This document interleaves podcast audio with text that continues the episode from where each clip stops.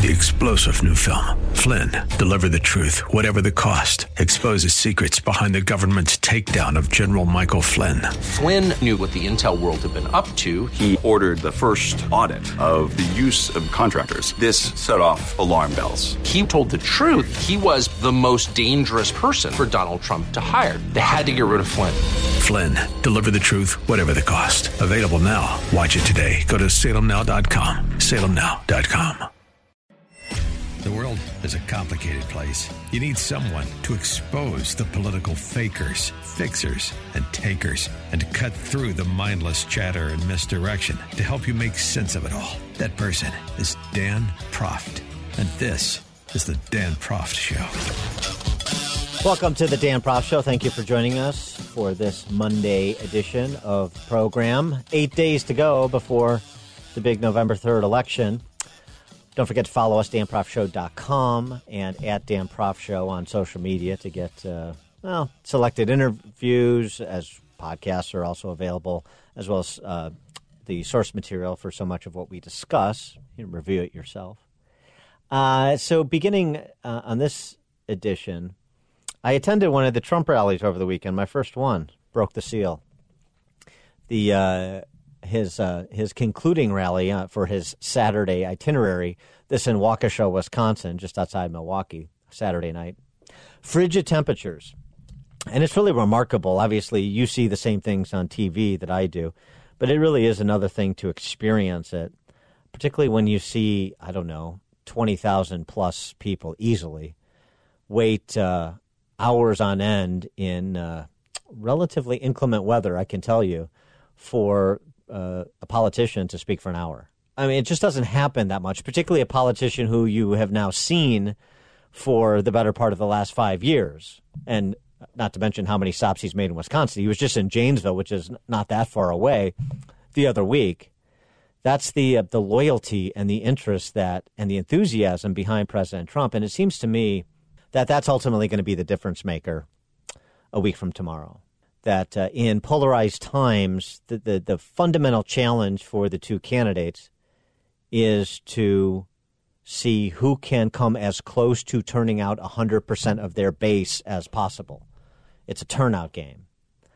Uh, and I think uh, coming into the weekend after the Thursday night debate, President Trump had the momentum. And I think coming out of the weekend with uh, what we saw throughout the country he continues to have the momentum to close, and that matters too. Things are volatile, even as uh, perhaps very few minds are left to be made up. Things are still volatile. A small percentage of a big constituency can be a big number, and uh, polls can move around a lot as people really focus in before they go to vote, particularly those waiting for election day to do so. And it wasn't just uh, Wisconsin. Obviously, you, you saw him in, in Ohio, and I thought it was so fun to see those three nuns with MAGA masks on behind the uh, stage. And by the way, I was behind the stage too. You may have caught me on Fox News. Uh, somebody sent me a screenshot. Um, I was behind the stage in Waukesha. But uh, anyway, getting back to the more interesting people, the nuns. I thought Dinesh D'Souza's comment about that uh, presence at the Ohio rally was was a salient one, which is that I understand why they're there because um, there's a spiritual battle going on for the for the country and for religious liberty, uh, as articulated by many, uh, but also uh, the, the, the spontaneous boat parades, the uh, thousands of vehicles that participated in a Jews for Trump vehicle parade over all over New York City, converging in Marine Park, Brooklyn, uh, and uh, and suffering slings and arrows, quite literally, from protesters. Jim Hoft, Gateway pundit, uh, reporting from Greenwich, Connecticut, going to a Trump rally in Greenwich, Connecticut, and he talked about how, oh, how eye opening the experience was. Uh, Byron York writing about the big Trump rallies you don't see. I can't believe there aren't any news people here, said Linda of Greene County, Pennsylvania. She stood among hundreds of cars, pickup trucks idling in long parallel lines in a vast big box store parking lot Saturday, waiting to join the I 70 Trump train. Indeed, although there were carloads of Trump supporters as far as one could see, and many more on the way from Ohio and West Virginia, and this enormous political event was happening less than two weeks before the presidential election, Byron York said, I was the only news person there. It was the biggest rally no one saw, and gatherings like it have been happening for months in some of the places President Trump needs most to win if he is to be reelected. And remarkably, and this is key, the rallies are not the work of the Trump campaign. The road rally, the road rally in Washington, Pennsylvania, organized and staged by local Trump supporters linked together largely by Facebook, who want to show that enthusiasm for the president in Western Pennsylvania and surrounding areas is not just strong, but stronger than it was when Trump eked out a victory in Pennsylvania in 2016. Saturday rally in uh, St. Clairsville, Ohio, in the parking lot of a store called the Oil and Gas Safety Supply. Again, hundreds of cars, probably the majority were pickup trucks lined up there began a rolling rally headed east on I 70 to Wheeling, West Virginia, about 12 miles away. Hundreds of cars waiting to join. The much bigger rally returns to the freeway for the 30 mile drive to Washington. It's just uh, remarkable this these spontaneous organic events around the country by land and by air and by sea. You know, again, it evidenced in in in Waukesha, just my experience, the enthusiasm there, an enthusiasm that um, even Trump observed, is uh, stronger than it was in 2016 when you feel like he was really the challenger outside the system, you know, because he was running against uh, Hillary Clinton and the entire Washington power structure. He wasn't the president of the United States like he is today. And as I said in the post debate analysis on Thursday and Friday last week, it seems to me in the closing days he sort of recaptured that. Sort of recaptured that. And um, you don't have to believe me on the topic. There is a, a good piece by Douglas Mackinnon, who was a writer in the, in the White House for former Presidents Reagan and George H.W. Bush. He um, writes this in The Hill, at thehill.com. Will anyone from the left realize why Trump won again? Mackinnon points out that he correctly predicted uh, Trump's victory in 2016, and he predicts Trump will win a narrow victory in 2020 with 278 electoral votes. And he writes this So while some members of the media, academia, entertainment, medicine, science, big tech, the deep state, and ever Trumpers, Democrat Party, and various entrenched establishment elites do have the right to join forces to try to defeat Trump, they'll probably fail to see themselves as millions of American voters do, namely, that they're the problem. It really isn't that different than 2016, uh, the mantra on this show. The only difference between 2016 and 2020 is Trump's record. And Trump's record should generate more enthusiasm from his supporters because there's what you hope he will do, there's what you think he will do, and then there's what he actually did or tried to do. One other thing about the rallies over the weekend, uh, and Victor Davis Hanson points this out as well. It's not just that he had a good debate performance and that uh, Joe Biden gave him opportunities with his support for open ended lockdowns, his announcement that he would indeed transition his word, from the oil and gas industries to alternative energy as quickly as he could by 2035, actually. Uh, he, uh, he, being Trump, seized upon those matters. He's winning the post debate.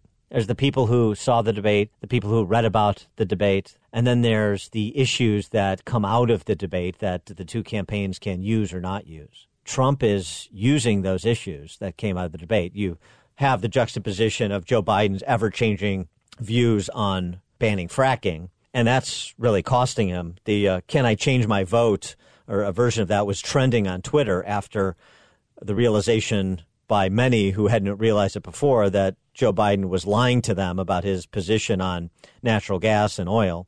They wanted to change their vote in places like Pennsylvania and Ohio. So there, there was that, and Trump again just you, putting up Joe Biden's words to let Joe Biden's words be used against him there is the uh, the lockdown policies and exploiting that, especially kids having to get back to school. And Joe Biden's position that not until there's enough money to retrofit the HVAC systems of schools should there be in person learning. That's nutty. And uh, one other thing that he posted on the screen in Waukesha and I know Florida elsewhere going back to the primary, little institutional memory, and this with uh, you know a particular appeal to older Americans, where Biden had been doing well, at least in some of the demographic polling data I've seen. The uh, exchange between Bolshevik Bernie and Creepshow Joe during the primary on Creepshow Joe's once upon a time support for cutting Social Security and Medicare. This from the early '90s. This the, being the exchange. Let me ask you a question, Joe. Yeah. You're right here with me. Yeah. Have you been on the floor of the Senate you were in the Senate for a few years. Yeah. Time and time again, talking about the necessity with pride about cutting Social Security, cutting Medicare, cutting veterans programs. No. You never said that. No. When I argued that we should freeze federal spending, I meant Social Security as well.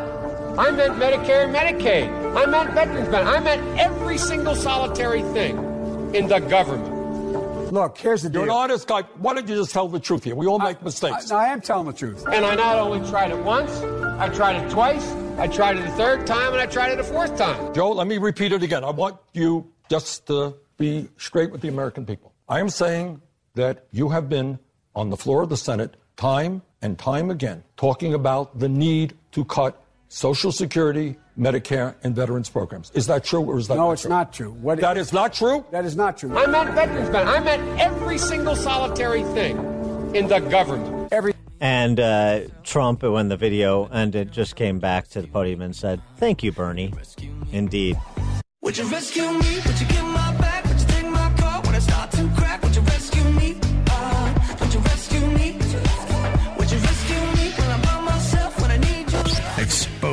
political fakers, fixers, and takers. He's Dan Proft, and this is the Dan Proft Show.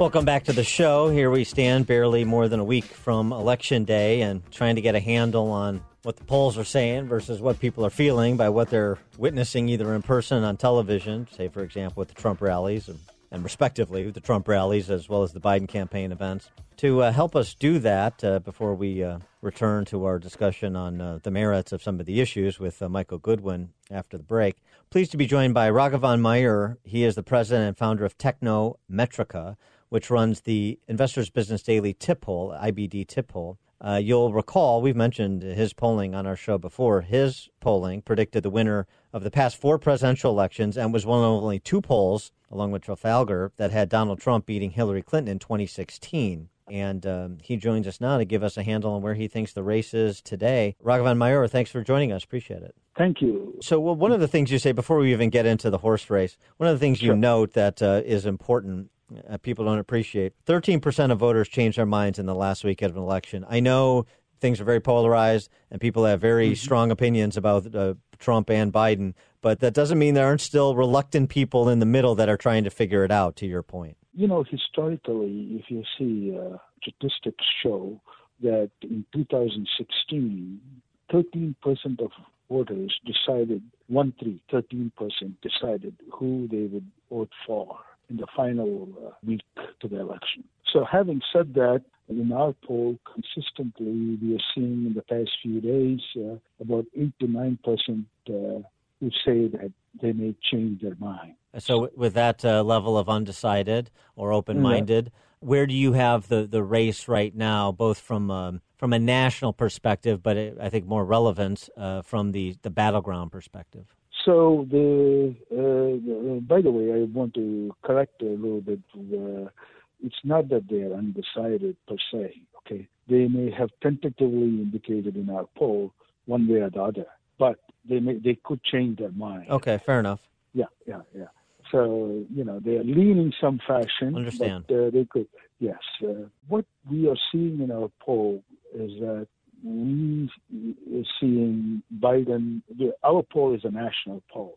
We're seeing Biden up by seven points as of today. Okay.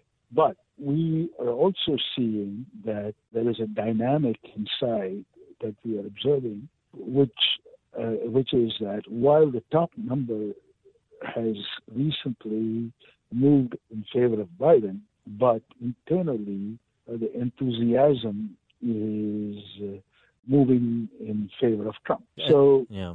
that goes to show that uh, I'm expecting in the coming days uh, the race to tighten. Okay, very much. Uh, That that's my expectation because typically when the enthusiasm right now the the the intensity of support for Trump is 79 percent, while the intensity of support for Biden is 66 percent hmm it's a pretty pretty large gap. So I'm expecting uh, that things would tighten up in the few next few days. Does that does, also? Uh, sorry to interrupt, but does that enthusiasm gap does that uh, inform the projected composition of the final uh, electorate uh, when you when when considering your no, it, it does not. It does not. Okay. It does not. All right. Okay. Um, uh, then there are, see, the, uh, there are several dynamics in play. Okay. Hmm? So that is one dynamic which is in play, which is, uh, I told you, that the enthusiasm is increasing very much for Trump. So I expect that the race may tighten. The second dynamic uh, is that uh, uh, the the president has been campaigning uh, feverishly. Uh, uh, uh, that type of campaigning uh, over the weekend, and uh, uh, you know you see those rallies. Uh, Right. there, there is so much enthusiasm there as well. Okay, um, so typically you cannot write off those that type of uh, uh, things. And Okay. and, and and and let- let's take a step back. You know what what Yeah. what was it in 2016 that you did or that you saw that uh, everybody else other than Trafalgar didn't see or didn't do in terms of trying to get a handle on what was going to happen? Well, uh, basically, you know, uh, I always do this. Uh, I always believe the data that I get. Okay, I don't get swayed one way or the other. You know, uh, and the data I got was supporting the fact that there is huge enthusiasm for Trump. Okay, for example, one of the things that I would mention here is that. Uh, night after night, in the final run up, I would see Republicans taking part enthusiastically in my polls. Okay. The sample would come back typically more Republicans than Democrats. But in the real world, there are more Democrats than Republicans. Uh, you, uh, uh, you, you, you say in this uh, piece I, I read about uh, your polling, uh, this interview you gave to Patrick Hauf at the Spectator, that Yeah, yeah. that that if uh, you you have it at seven right now, national number, Yeah, yeah, you, yeah, you, yeah. think if it gets to within three percentage points on your polling, then that enthusiasm gap, or the enthusiasm advantage that Trump enjoys, uh, if he main, continues to maintain that enthusiasm advantage, uh, gets gets within three, then he is likely to win the electoral college. That's sort of your threshold. Yeah, that's what I, I, I am, in fact, continuing to analyze further as we speak right now. That's what I was doing. Um, that's what I believe that if you can be within three points nationally, you are well placed. He may not win the popular vote, but he could, if he does well in the battlegrounds, he could pull it off. Very interesting. That's yeah. yeah. So I, you know, to be honest with you, I'm not. I'm not. Uh, I, I don't think the the deal is done yet. hmm Well, that uh, that certainly has you an outlier among uh, pollsters again. Uh, again, this cycle, like no, you but, did, I, but I, it was I 2016. do know. Yeah. I do know that uh, I I don't I don't feel the deal is done yet. Okay. Uh, okay. Be- because I do feel that the race is going to tighten. Okay, I could be wrong, but uh, uh, from what I'm seeing, I, I, I- think I was actually very surprised that uh, I was expecting that the debate would uh, would help Trump. Uh, uh, uh, or would help build Trump's uh, Momentum. It would move him more. momentum. Yeah. But for whatever reason, the the five days before the debate, he had much more momentum, and uh, I was seeing the a similar thing as the 2016 in my data. hmm But the but the debate didn't, uh, and I was hoping that uh, I was kind of uh, uh, thinking that the debate would be a, a you know a key event, but it did not. Well, it'd be interesting to see if the, the post debate uh, campaign messages uh, start to or reignite that momentum he came into debate night with. Uh, we'll be looking forward to seeing more from uh, Raghavan Mayur, the president and co-founder of Technometrica, which runs the IBD TIPP polls. Raghavan Mayur, thanks so much for joining us. Appreciate your insights. Yeah, my pleasure. Sir. Thank, you. Take care.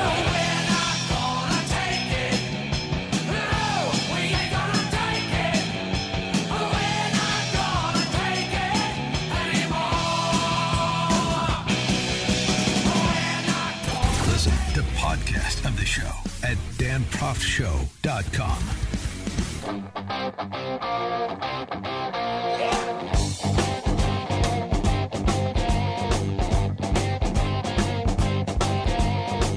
Welcome back to the show. And as I was talking about at the uh, top of the program, President Trump uh, seems to be uh, closing strong. If the rallies over the weekend, both the ones that uh, were orchestrated by the campaign and the ones that weren't, are any indication. Oh, by the way, one other thing I forgot to mention about the rally that I attended in Waukesha, Wisconsin. The uh, Wi-Fi password for the press at his rally. Who built the cage, Joe? Question mark.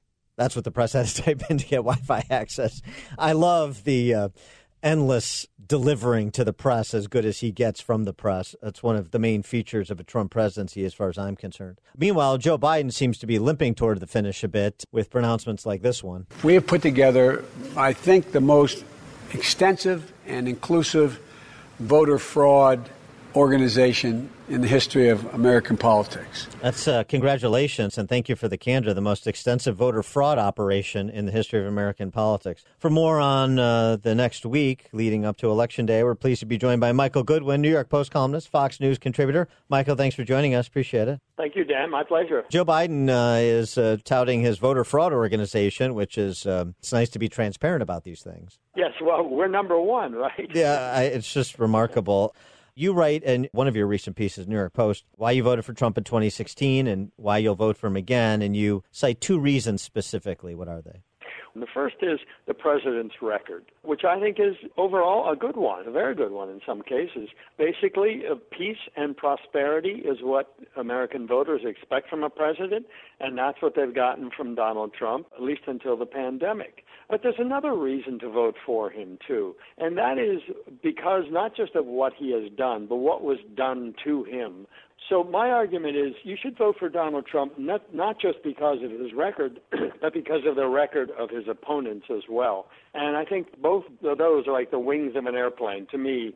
It seems like um, the people that put him over the top in 2016 are uh, with him perhaps even more vociferously than they are today than they were back then. And uh, your colleague Selena Zito, writing the New York Post, had an interesting piece about coal miners and you know the level of sophistication of people if you deal on the level with them. She uh, writes about a meeting with dozens of miners to see if their feelings for Trump have changed. All the workers I spoke to not only still support Trump for reelection, they firmly has, believe he has done by, uh, right by their industry. And here's the kicker. And that's despite more coal jobs having been lost since Trump took office. The last five years, 483 coal fired electric generating units in the U.S. have closed or announced their retirement. But the people she spoke with said they're not blind to the data, but they see what Trump has done, that he shifted away from Obama's policies. And as one female coal worker, coal miner, told uh, Zito, we in the industry knew what he when he said he was bringing it back that it wasn't going to happen overnight, nor was it going to ever look like it once did at its peak. But he's directionally giving us an opportunity to innovate. We know we need to reduce our emissions and to to maintain our jobs and and the vitality of our industry and that's all you can ask for. So these are not people engaged in magical thinking. These are people that are very clear eyed and, um, and very thoughtful about the choice that they're making. And I just thought this was a fascinating piece by her and that, that perspective from those coal miners. And look, I, I think that the miners also are recognizing that Donald Trump is not hostile to them. He's not hostile to the work they do, to the industry they're in. And I think that's a very big difference as well. Apart from the just the specifics of their own experience, it's that you look at Donald Trump and you look at Joe Biden, and if you work anywhere in the en- energy industry, you have to say, well, Donald Trump is a jobs guy. He wants these jobs to succeed. He recognizes how important these jobs are. Joe Biden only talks about getting rid of these industries. He talks about, oh, well, we're opposed to fracking. And then he says, well, just fracking on federal land. But it's fundamentally still oriented toward getting rid of, reducing, shrinking.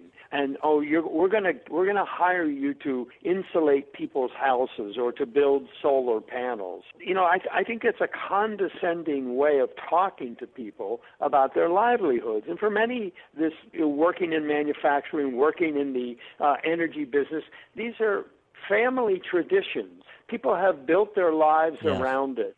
And to say that it's a bad job or it's a bad industry to be in and to make you feel bad about what you do. Or as Biden said, you, you, you just learn how to code. Yeah, right.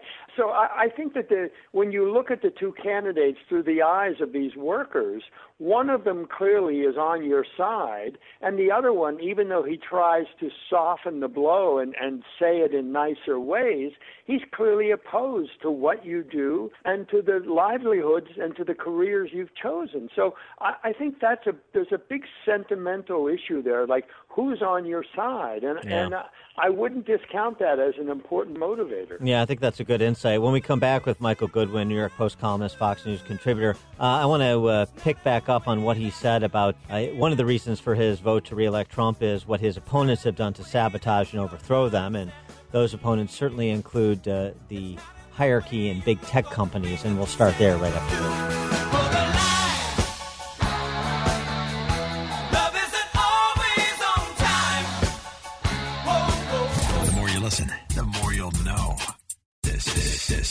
The Dan Proft Show.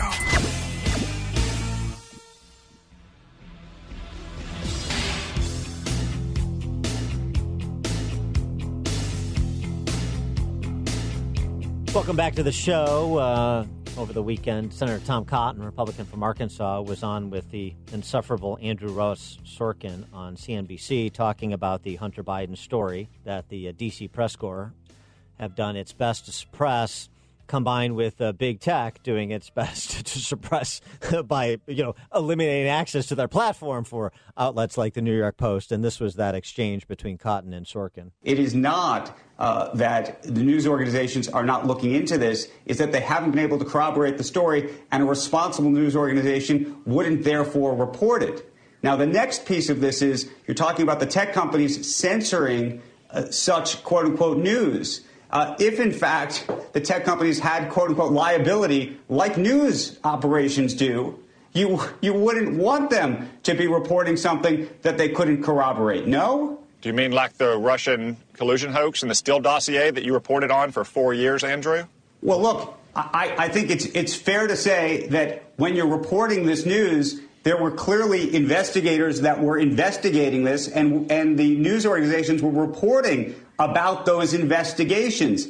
In this case, those investigations don't even exist, so there's nothing to report on in that regard yet. Now, very, it very well may be that there should be reports in the future about reports of investigations, but on the merits right this moment, it doesn't seem to be something that people are able to corroborate, for better or worse.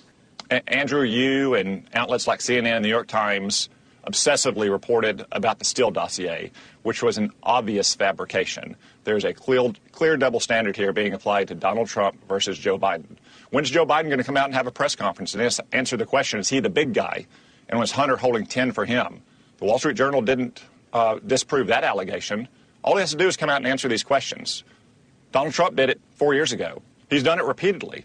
Where's Joe Biden? Well, in addition to that, the Steele dossier wasn't an investigation, it was an op research document. And BuzzFeed ran with it, and then it was a feeding frenzy for the press corps. And with respect to Joe Biden, forget him having a press conference answer questions. How about just when he does avail himself to the press, they actually ask the questions, whether it's on a debate stage that could have been done Thursday night, specific questions based on the specific reporting, or in interviews for 60 Minutes, for example, with Jill at his side. For more on this, we're pleased to be rejoined by Michael Goodwin, New York Post columnist and Fox News contributor. Well, Michael, your outlet is uh, at the center of this storm, and how do you respond to uh, Andrew Ross Sorkin's story as to why other outlets aren't picking this up? Well, he doesn't want to talk about the elephant in the room, and that is the bias.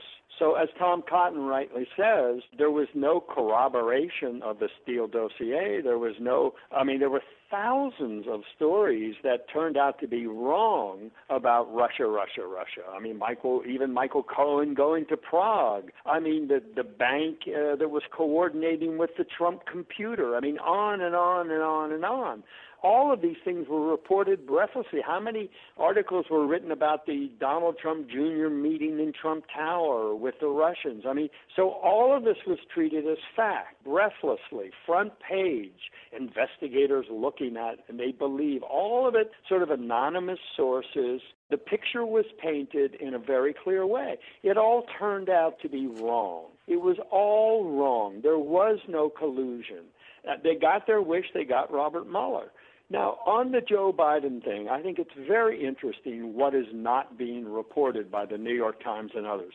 The New York Times, to my knowledge, has written several stories about what the Post has done and what Fox has printed. What they've never written, though, is about the heart of it all, which is Tony Bobulinski confirms that the emails on Hunter Biden's laptop are authentic.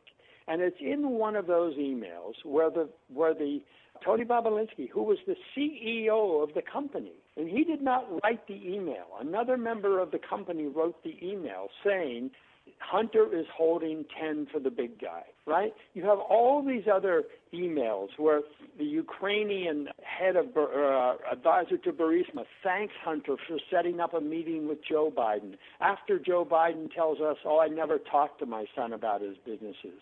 So all of these issues are out there, and to not report on them at all I mean, you know, but we can never declare that someone should come to a conclusion, but never to report on them, to kind of throw this wet blanket and say, well, they're not corroborated. Well, that was not the standard you used for the first four years of the Trump administration. So it is the bias that is the fundamental issue here, that you are treating one candidate, Donald Trump, it's okay to spy on him, it's okay to accuse him of everything, and then when it all falls flat, you have nothing to say right? You never go back and say, where did we get it wrong? But with Joe Biden, you don't even touch the story. Well, and, and when, when you have a journalist that has a bite at the apple with Joe Biden, they give the whole, you know, what do you make of it? Where Joe Biden can just offer, oh, it's a smear campaign, you know, Giuliani this and Russia that, rather than saying, no, no, no, Joe, uh, are those emails authentic? Did you meet with this guy?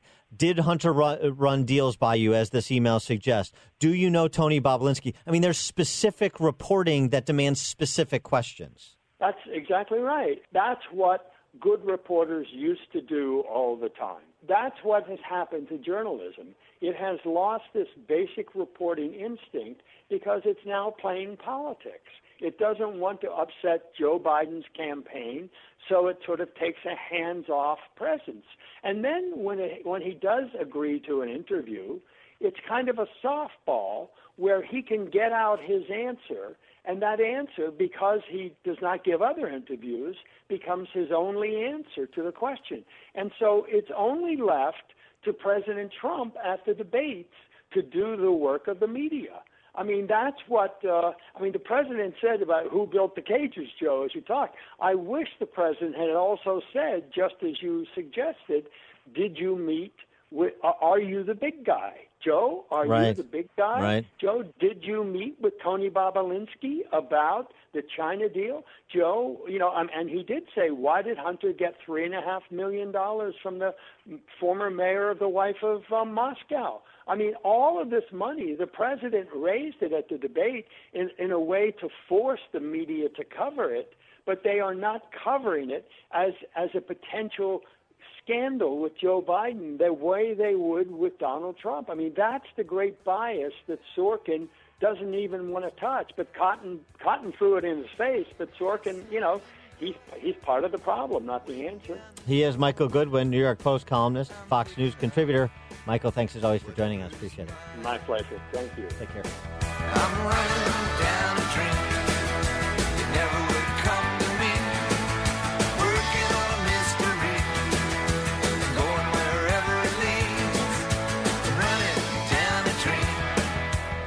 You're listening to The Dan Proft Show on the Salem Radio Network.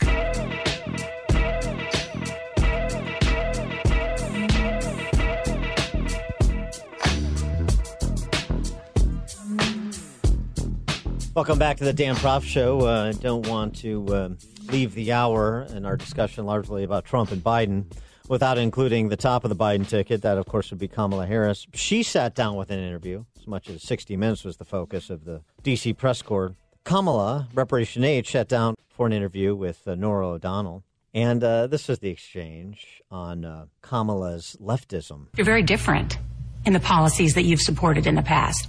You're considered the most liberal United States senator. I somebody said that, and it actually was Mike Pence on the debate stage. But Hilarious. Well, actually, the nonpartisan Actually, GovTrack has rated you as the most liberal senator. Oh, yeah. You supported the Green New Deal. You supported Medicare for all. You've supported legalizing marijuana. Joe Biden doesn't support those things.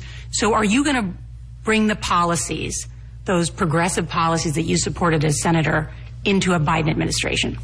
What I will do, and I promise you this, and this is what Joe wants me to do, this was part of our deal.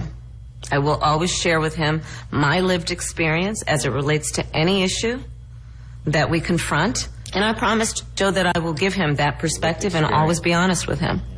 And is that a socialist or progressive perspective? no. There's that laugh again. No, it is the perspective of, of a woman who grew up a, a, a black child. Yeah, you get it. She grew up a black child. This just in.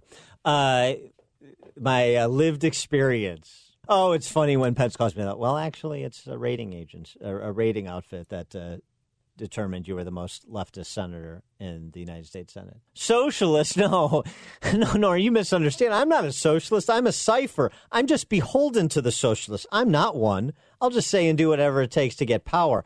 Oh, by the way, speaking of her lived experience, this video released by Catholic Vote, David Daleiden recounting his experience with then Attorney General Kamala Harris, who is the one who sent the stormtroopers out for Daleiden for having the temerity to go undercover and report on the ghoulish business in which Planned Parenthood is engaged. looking back on it from the information that we know now, uh, you know, I now know what was going on was that Kamala Harris, at the explicit instruction of Planned Parenthood, had targeted me and me alone among all undercover video news gatherers in the state of California to enforce the California video recording law against me and to punish me for speaking the truth about her powerful campaign donors at Planned Parenthood. What we've come to learn in the years since, just two weeks before serving the search warrant on my home, Kamala Harris had a secret meeting in Los Angeles with several top level executives of Planned Parenthood in California. We then found out from the California DOJ investigator reports that Planned Parenthood's top lawyer in California had specifically instructed the California DOJ agents that Planned Parenthood wanted the video equipment and the computers that I was using to publish the videos to be seized in order to shut me up, in order to prevent me from continuing to publish the truth about Planned Parenthood's involvement in fetal trafficking. Yeah. Kamala can try to laugh that one off, too. This is Dan Proft.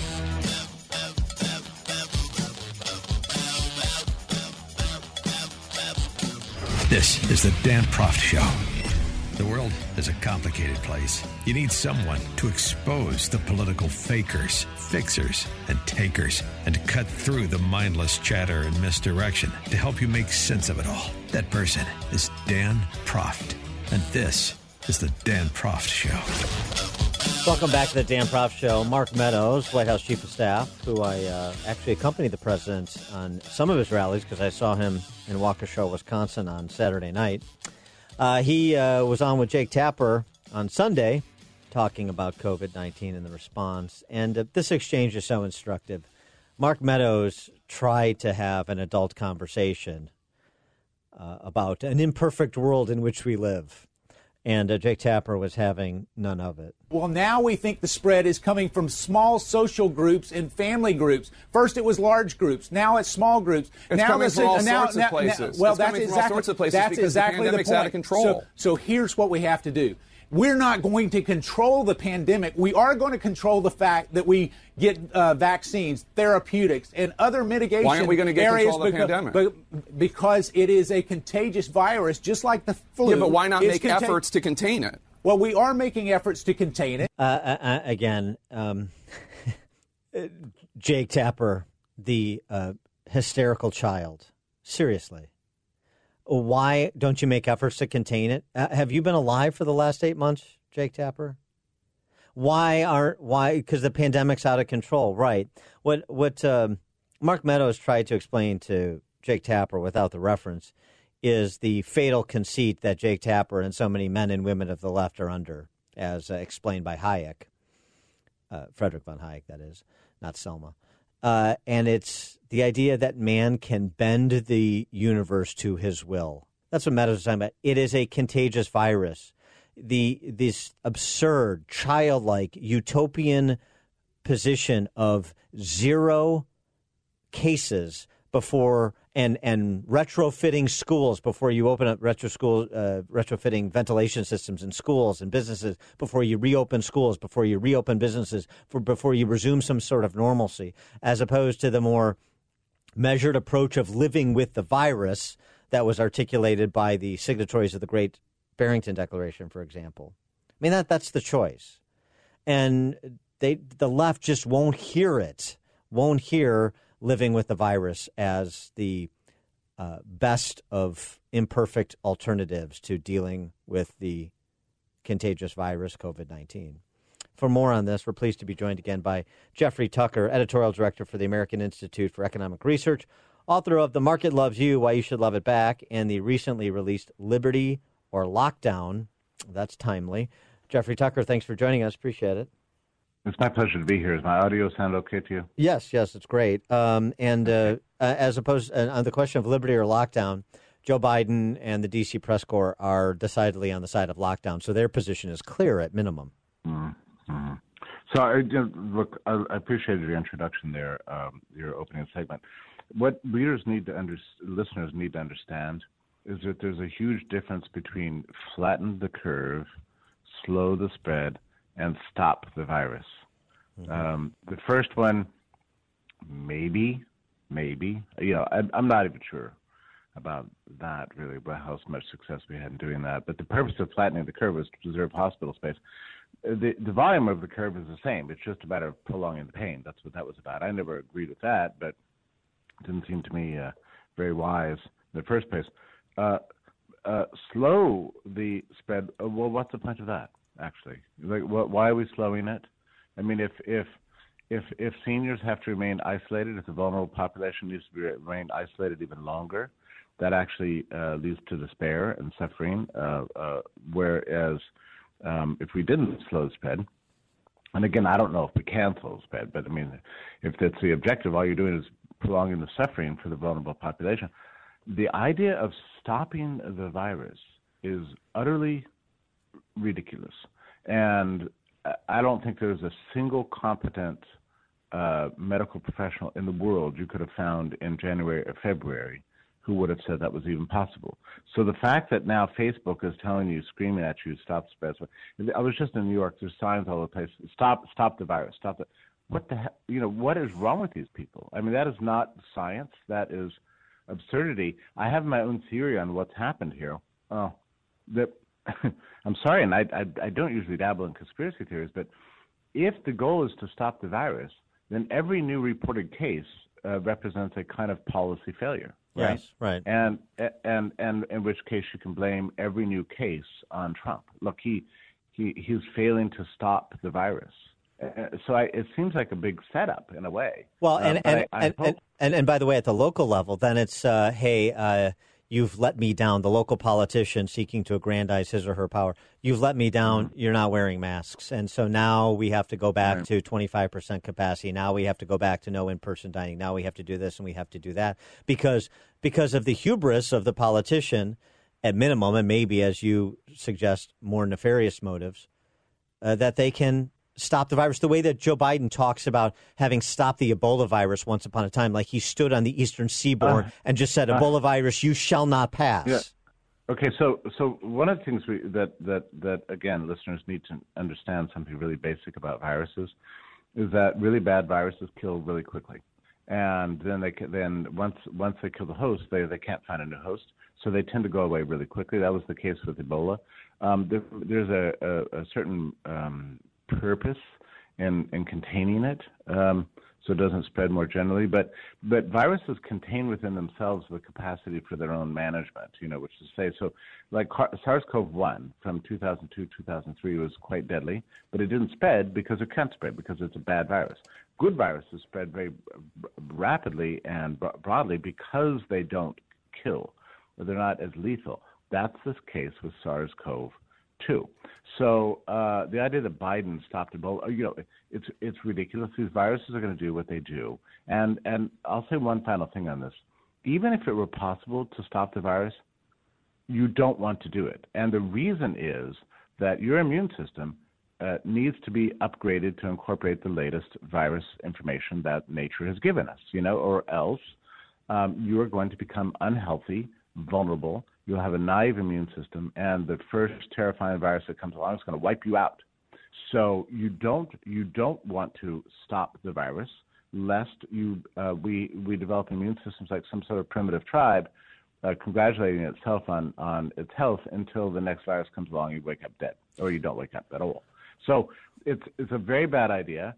When new viruses come along, you need to uh, strengthen your immune system and and then and then acquire immunities. And you need to do it as soon as possible. So those people who have weak immune systems and are vulnerable even to something like SARS-CoV-2 which is actually quite mild uh, can can get out and about and we can resume normal life again. That's the proper uh, way that we learned in the 20th century to manage viruses. Everything that's happened in 2020 is medieval ridiculous brutal and futile and and economically uh, catastrophic and medically uh, backwards. Well, economically catastrophic. It's funny, um, not ha ha funny, but just ironic that it's the special envoy for COVID 19 at the World Health Organization.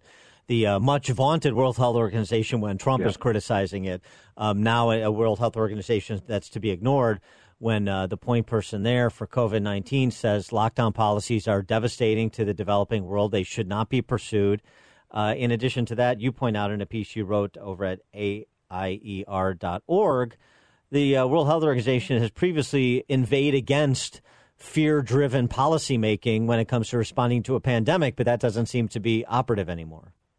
You know, that was a 2000, uh, if I'm right, am I remembering correctly, a 2011 mm-hmm. uh, memo from from two Danish scientists published by the World Health Organization. I found that thing um, incredibly insightful. Uh, what they said was we're developing a problem that uh, we've got a kind of a perfect storm coming. You've got all these specialists that, uh, you know, virologists that specialize in flu, you know, uh, some computer models that specialize in manufacturing and social distancing and forced human separations, this kind of stuff. And they said that all these people are just itching to kind of bend the world uh, to revolve around themselves. And and it, and and name two other forces too: uh, a media that uh, experiences, I think their their term was a boon from from panic-driven um, narratives, and then thirdly, a pharmaceutical industry that's really anxious to get massive subsidies, got their hands out, and want to get tax on subsidies to uh, release all their their medicines on the world. And and the article was actually astonishing. What it said is, everybody complains that there's we don't have enough uh, preparation for the next virus. Uh, the real problem is we have way too much, and everybody's just itching for a chance to deploy some draconian solution to what might, in fact, be a very mild and manageable virus. That was 2011, an incredible uh, uh, article. When we come back with Jeffrey Tucker, editorial director for the American Institute for Economic Research, I want to uh, query him about this other piece that he's written about uh, COVID enthusiasts as uh, as 14th century ascetic cultists. Uh, more with Jeffrey Tucker right after this.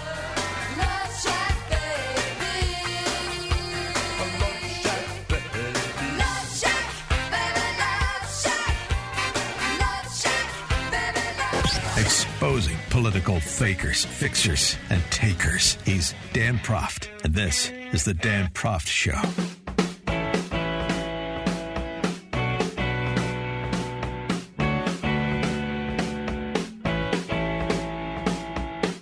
Welcome back to the show. We're speaking with Jeffrey Tucker. He is the editorial director for the American Institute for Economic Research, author of The Market Loves You, Why You Should Love It Back, and the recently released Liberty or Lockdown. And Jeffrey, as a Catholic, I'm one to understand the utility in suffering, but it's not suffering as performance art, which is what we see happening a little bit with COVID 19. And you have this provocative piece that provides a really interesting historical comparison to uh, the era of the Black Plague. It's entitled The Return of the Flatulence. Self flagellation, as in. Explain the uh, comparison between then and now. The- I should tell you, the only reason I write anything is because I learn from what I write. In other words, something intrigues me, I like to write it up just because I like to sort of get better in my understanding of the world. And, and once I stumbled upon this, I realized there's some truth to it. And it all came, came to me because I was at, I don't know, Walgreens or something, and this lady was dressed in this hilarious COVID costume, you know, which Right. is like a, it's a long sweater dress and clumpy sneakers and gloves and face coverings. And, and she was hopping around like a rabbit, you know.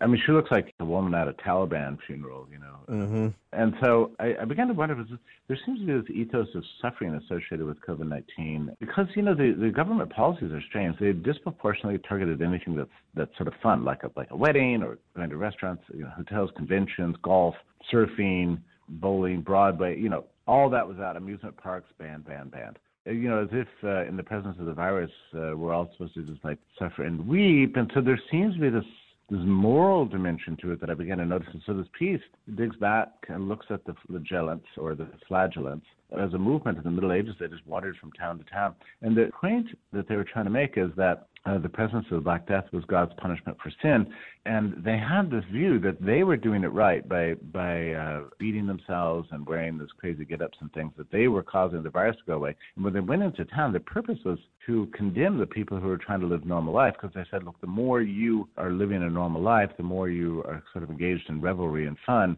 uh, the more we have to flagellate ourselves because uh, we're we're having to suffer for for your sin, which is having fun. And so I think there's like an, a strange element of truth, uh, you know, as this pertains in our time. I began to wonder about um, what is the sin because we, we, you know, we don't believe in religion and God anymore, as they say, right? We don't believe all that stuff anymore. So, what is the sin for which these people are having to be contrite and do penance? I think it might have something to do with the president of the United States, you know. So. We've taken this medieval superstition and ported it into the 21st century and politicized it. And uh, yeah, look, it's a speculative piece, but I think it, it, it's, it's somehow it explains a lot to me. The New York Times on February 27th made their first announcement to beat coronavirus. We need to go full medieval. Well, we did, and now we've created you know all sorts of flagellating cults all around us, and then a, a new feudalism where where the, the haves can go about their lives on their laptops and the have-nots have to bear the burden of herd immunity for everybody else. It's grotesque. Well, and and the have-nots are getting a bit exhausted with this. It seems we'll see how it plays out. But there was um, uh, one uh, fella in Ireland upon the occasion of the new lockdown that was imposed there, saying in a tweet, "The sense of devastation and despair this has created is like nothing I have ever experienced. They have stripped us of everything that gave us joy. Every social outlet, every relief has been made illegal." And so perhaps their overreach in furtherance of their political agenda will be their undermining at the very hands of the people they thought they were going to uh, essentially gaslight into being adherents because, you know, they're in the business of saving lives. Oh, that's right. I mean, look, the, you, you can't put off the truth forever. You know, at some point, everybody's going to know it's happening every day. More and more people are coming around and realize we have been gaslighted, that uh, a small 1% of wackos and social experimenters and political fanatics co- combined with media has basically destroyed everything we thought was true about the world, all the rights that we previously enjoyed. And, um, there's no way they're going to get away with it. I think that, you know every day that goes by, the level of frenzy gets more intense. And I think the reason for that is that that uh, the lockdown lobby basically, you know, has to intimidate everybody into not looking what's very obviously in front of their eyes. And I just don't, I don't believe they're going to get away. They they cannot and will not get away with it. It's going to take some time. Yeah, But, you you- know, we came out, And- came and- out with the Great Barrington Declaration, and everybody, Yes. you know, and that that made everybody crazy. You know. Right, I know. I, I, mean, the leading, uh, some of the leading epidemiologists, scientists in the world, uh, Harvard, Oxford, Stanford, and and twenty thousand plus now, and that's supposed to just be dismissed. And and actually, these people are the subject. It's remarkable, actually, to watch. These people are the Dr. Jay Bhattacharya, at Stanford, Martin Kulldorff, Harvard, Sunetra Gupta, at Oxford. These people are being ridiculed just by name calling. There's no scientific discussion from like epidemiologists at Yale. That's how politicized it's become. You're having Yale just like say, just call Sunetra Gupta names. What what is that? Yeah. Well, then also I know who you're referring to, this guy, yeah, but he's not actually an epidemiologist. He's a he's got a professor of, of public health. Um, he's actually a fanatical p- political activist and has been clearly for really decades, and that's what drive that's what's driving that guy. He's wild and and ill trained and um, you know, completely out of control. You know, the more you look at the critics of Great Barrington Dec- Declaration, the more you realize that they have just basically a political motive. Right. I mean, let me just give you one example. You know, the, the New York Times had an article the other day condemning us, uh, condemning the Great Barrington Declaration by John Barry, the author of the 1918, uh, the, uh, the book, the best, the best, most comprehensive book on the 1918 Spanish flu, and um, but he's you know denying that existence of herd immunity and accusing us of advocating mass murder and blah blah blah. But you go back and look at his book um, on 1918 pandemic. He says quarantines did not work all these compulsory measures were futile. The virus did what it's going to do.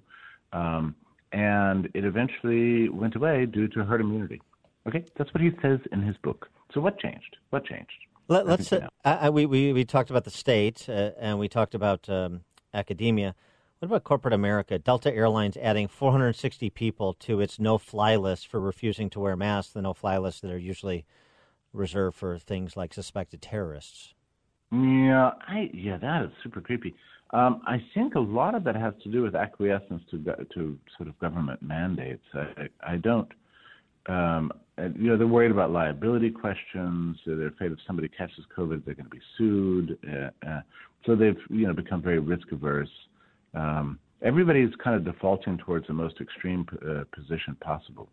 And that's sensible. You know, yeah, you know, I just it's frustrating and ups, upsetting. You know, the the mask mandates themselves are are are so randomly applied. You just you just never know. You know, um, and and uh, in the town where I live, you know, the high end grocery stores are severe on you. You know, if you have it dripping below your nostrils, you know that somebody's going to scream at you.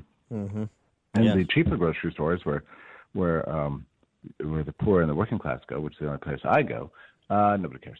People don't wear masks despite the mandates, and everybody's just smiling at each other and being happy. So it's it's almost like a class thing. I, I'm you know I'm not entirely sure. It's it's like you know the the uh, the overclass, the trust fund babies, and the the, the, uh, the MIT educated, uh, retired MIT educated uh, engineers living around here um, now have a cause, and they just walk around all masked up and looking uh, looking preposterous and enforcing that on everybody else, like the Red Guard under the time of the Revolution. You know.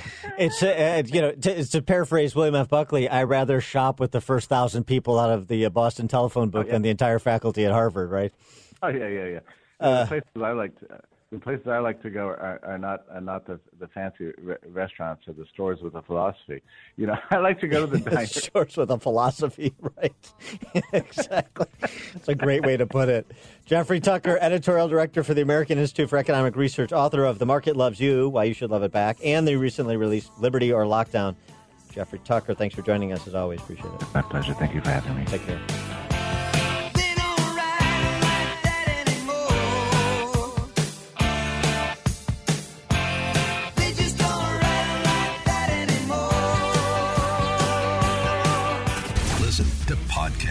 Show at danproftshow.com.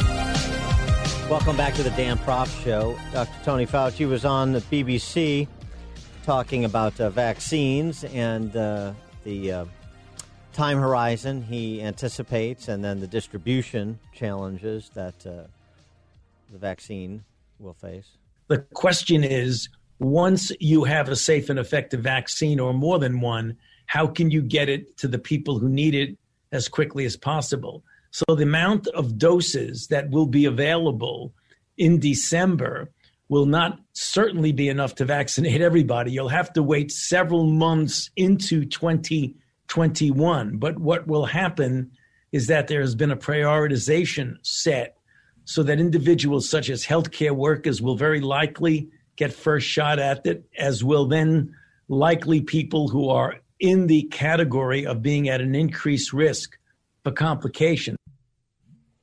Right, which is not inconsistent with what President Trump has said.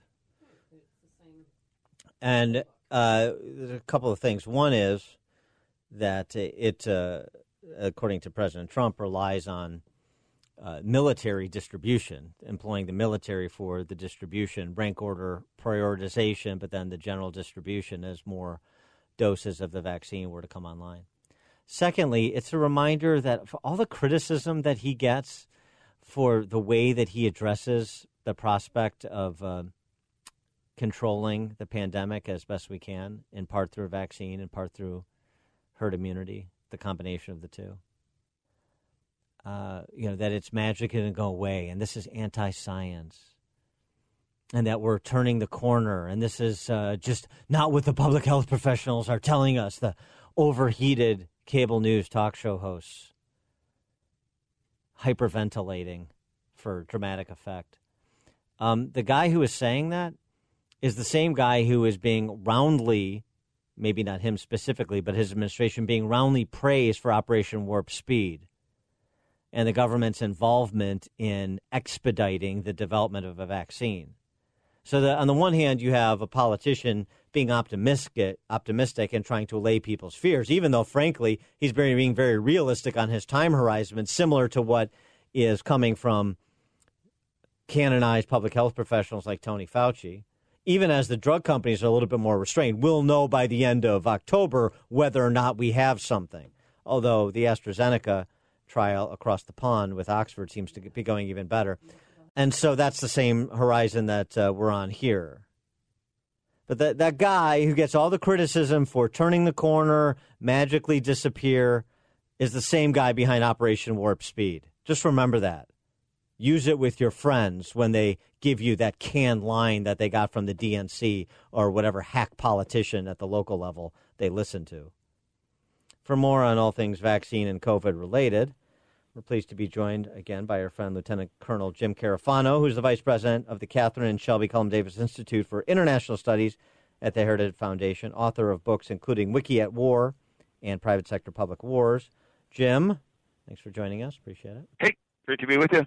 So, uh, give us uh, the uh, the military piece of this that's referenced in terms of the the logistics and distribution, starting from the premise that you know we're more likely than not to have something by year's end. We may or may not, but we're more likely than not, according to seeming the indications from these people who know better than I. And then, so yes, there's a priority by category: frontline healthcare workers, the vulnerable, so forth but but the the uh, the infrastructure that needs to be built for distribution that keeps being referred to generically. Right. So th- this is a backbone of the distribution of the vaccine that most Americans will never see, and and it's it's simply about a, a logistics problem. How do you get stuff from one place to another, and and get stuff to the right people? Uh, and so um, they're going to interface. I mean, it's just a, a coordinator. Actually, wouldn't have to be a military person. The the reason why they picked the military is because the military people that they picked are actually very very good at this logistics, and it's not just that they understand how to get you know a carton of ammunition to the front. They they know how to because a lot of military stuff actually moves through the civilian system, UPS, FedEx, and everything else, and you know air, rail, and the rest. They know that system and so it's simply about that they're on day one, as soon as they say start shipping the boxes, that they're getting them out to the people that will get them to the, the priority groups that, that need uh, to do it. So it's just taking all the friction out of the system so they can get the stuff out the door as quickly as possible. When we come back with Lieutenant Colonel Jim Carafano from the Heritage Foundation, uh, sticking on the topic of vaccines, how much trust should uh, the West put in China's experimental vaccine? More right after this.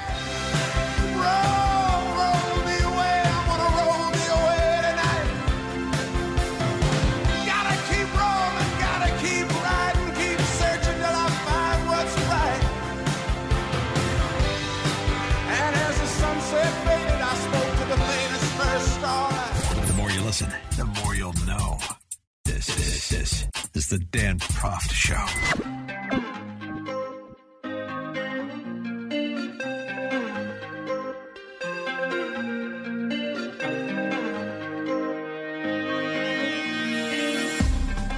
Welcome back to the Dan Proft Show. We're speaking with Lieutenant Colonel Jim Carafano, Heritage Foundation. Before the break, talking about the uh, military's involvement with the logistics of distributing any vaccine that may come to be proven safe and effective. And I wanted to uh, tie in China to this discussion. Uh, there is uh, increasing reporting about uh, this uh, CoronaVac made by Sinovac, otherwise known as Beijing Keijing Bioproducts, that costs, I guess, 300 bucks at private hospitals in, in Beijing. Treatment still hasn't passed uh, stage three, uh, final stage three clinical trials, but it's already being offered to the public on a first come, first served basis. And the Chinese are already promoting this as something they'll make available to the world, clearly as an effort for diplomacy and furtherance of Chinese expansionist ends. How should we in the West be viewing what China is doing vis a vis this vaccine they're marketing? Well, I would listen to Joe Biden on this one, you know, who said, look, you know, I want transparency, which with all the Western vaccines you absolutely get. There is a protocol for the development of vaccines that's incredibly well established to make sure they're safe and efficacious.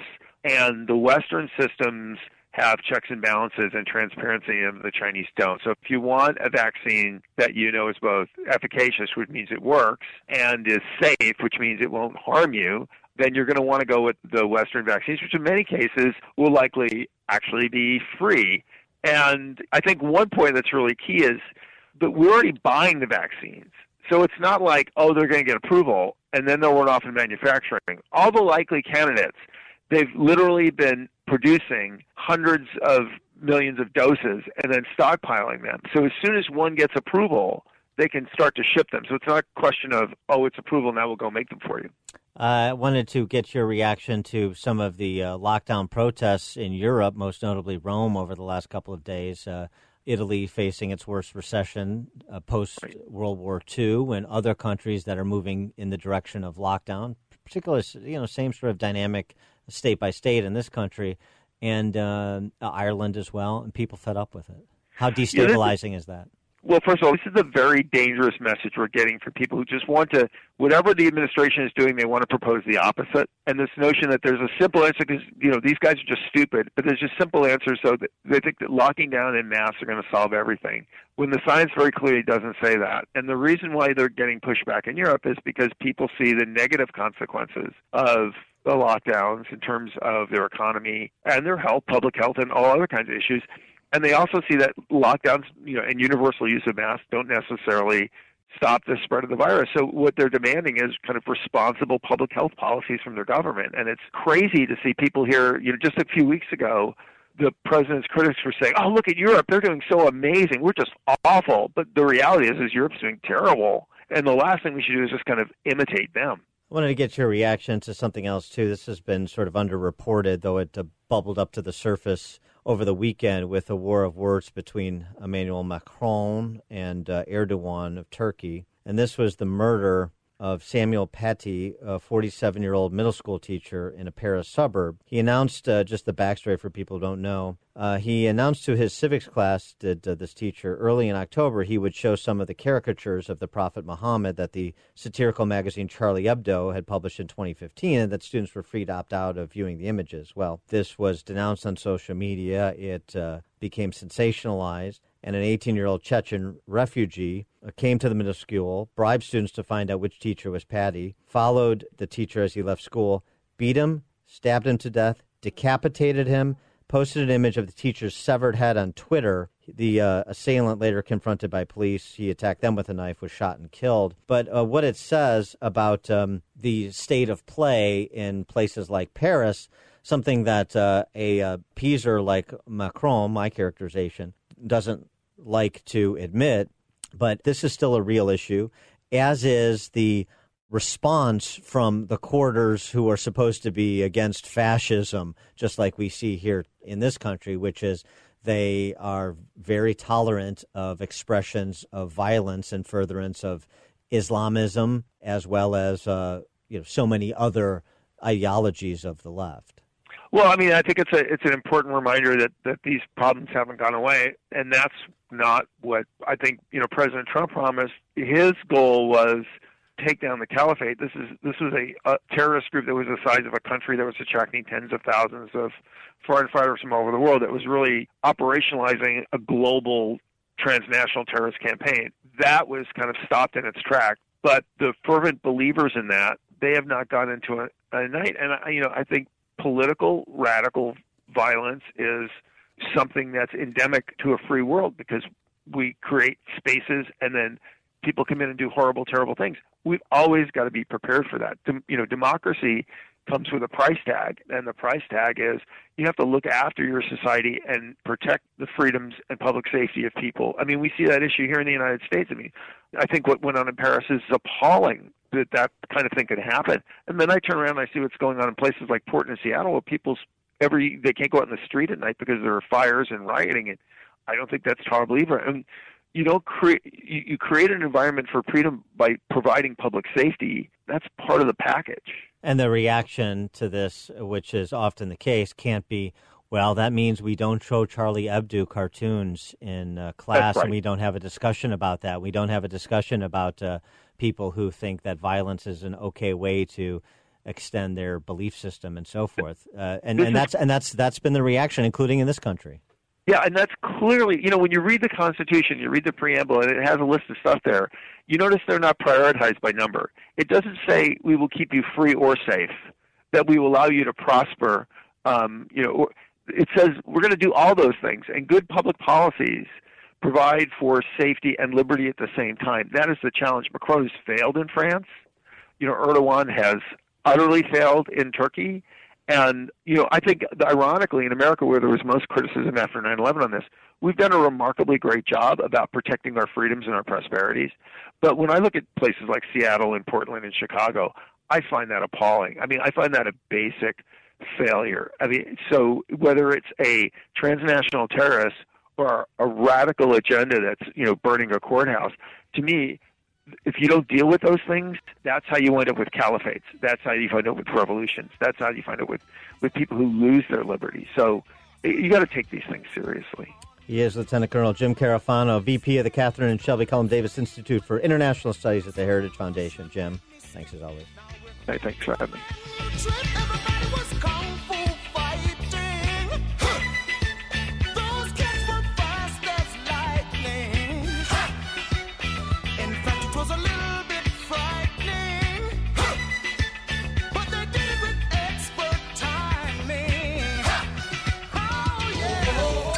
Listening to The Dan Proft Show on the Salem Radio Network.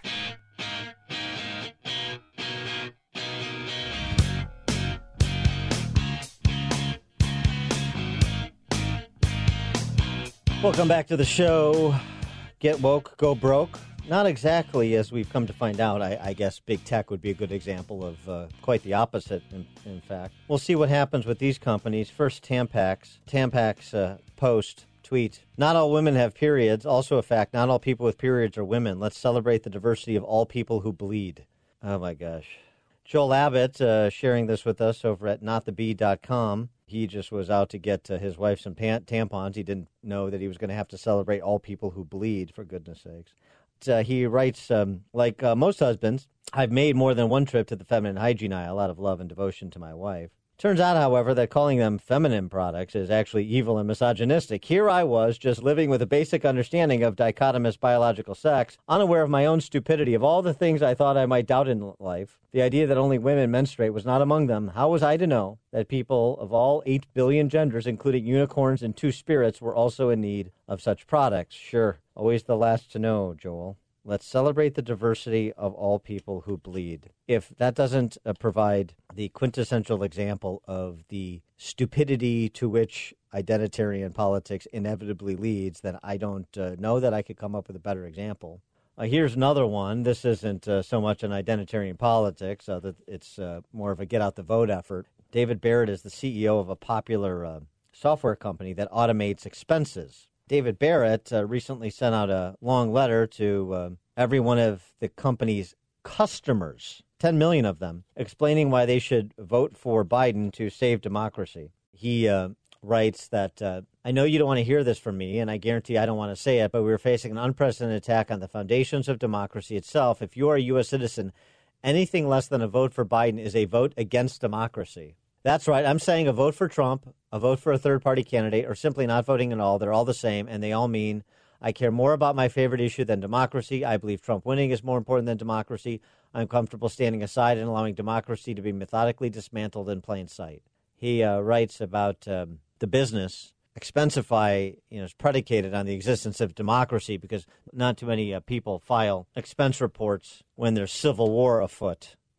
And he goes through a chapter and verse how he knows this was going to rub some people the wrong way, but uh, he and his staff went uh, through this missive, uh, this little uh, FAQ that he posted by way of a letter. They went through this meticulously to make sure everything was accurate. Well, I mean, just his, uh, I, I won't even get into it. It's not particularly interesting, but just his uh, statement on voter fraud is inaccurate. All you have to do is go to the Heritage Foundation's database on real life voter fraud cases. But I wonder how his 10 million customers will see it, or at least some fraction of them.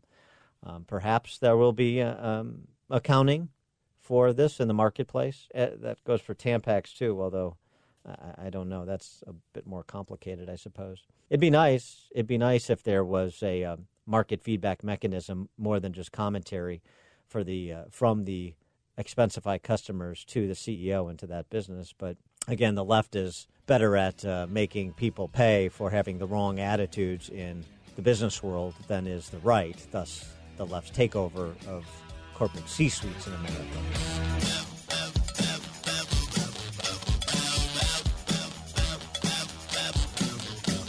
This is the Dan Proft Show.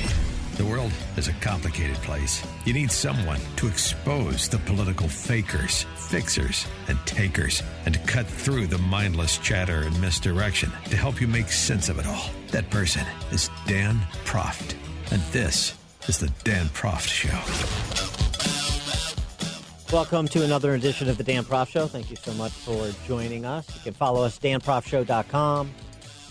That is the website. You also find podcasts there, as you do on Spotify and iTunes, Twitter, at Dan Proft and at Dan Proft Show. Joe Biden uh, saying over the weekend, look, this election is a test of character. His character versus the character of George W. Bush.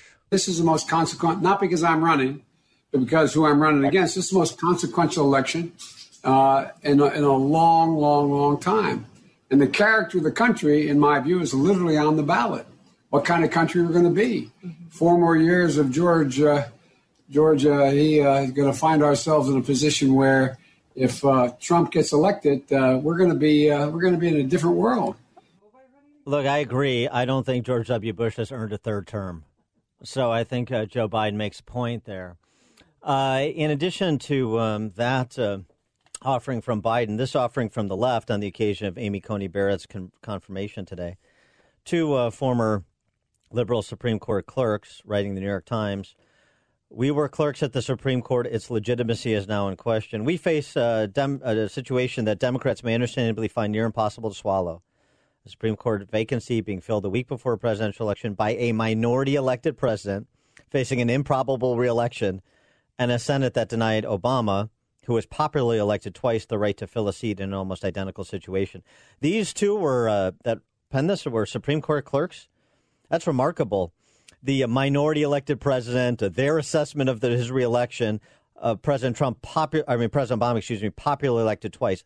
Um, boy, for Supreme Court clerks, you would think they'd have a handle on how our electoral system works, the electoral college and whatnot, but but apparently not.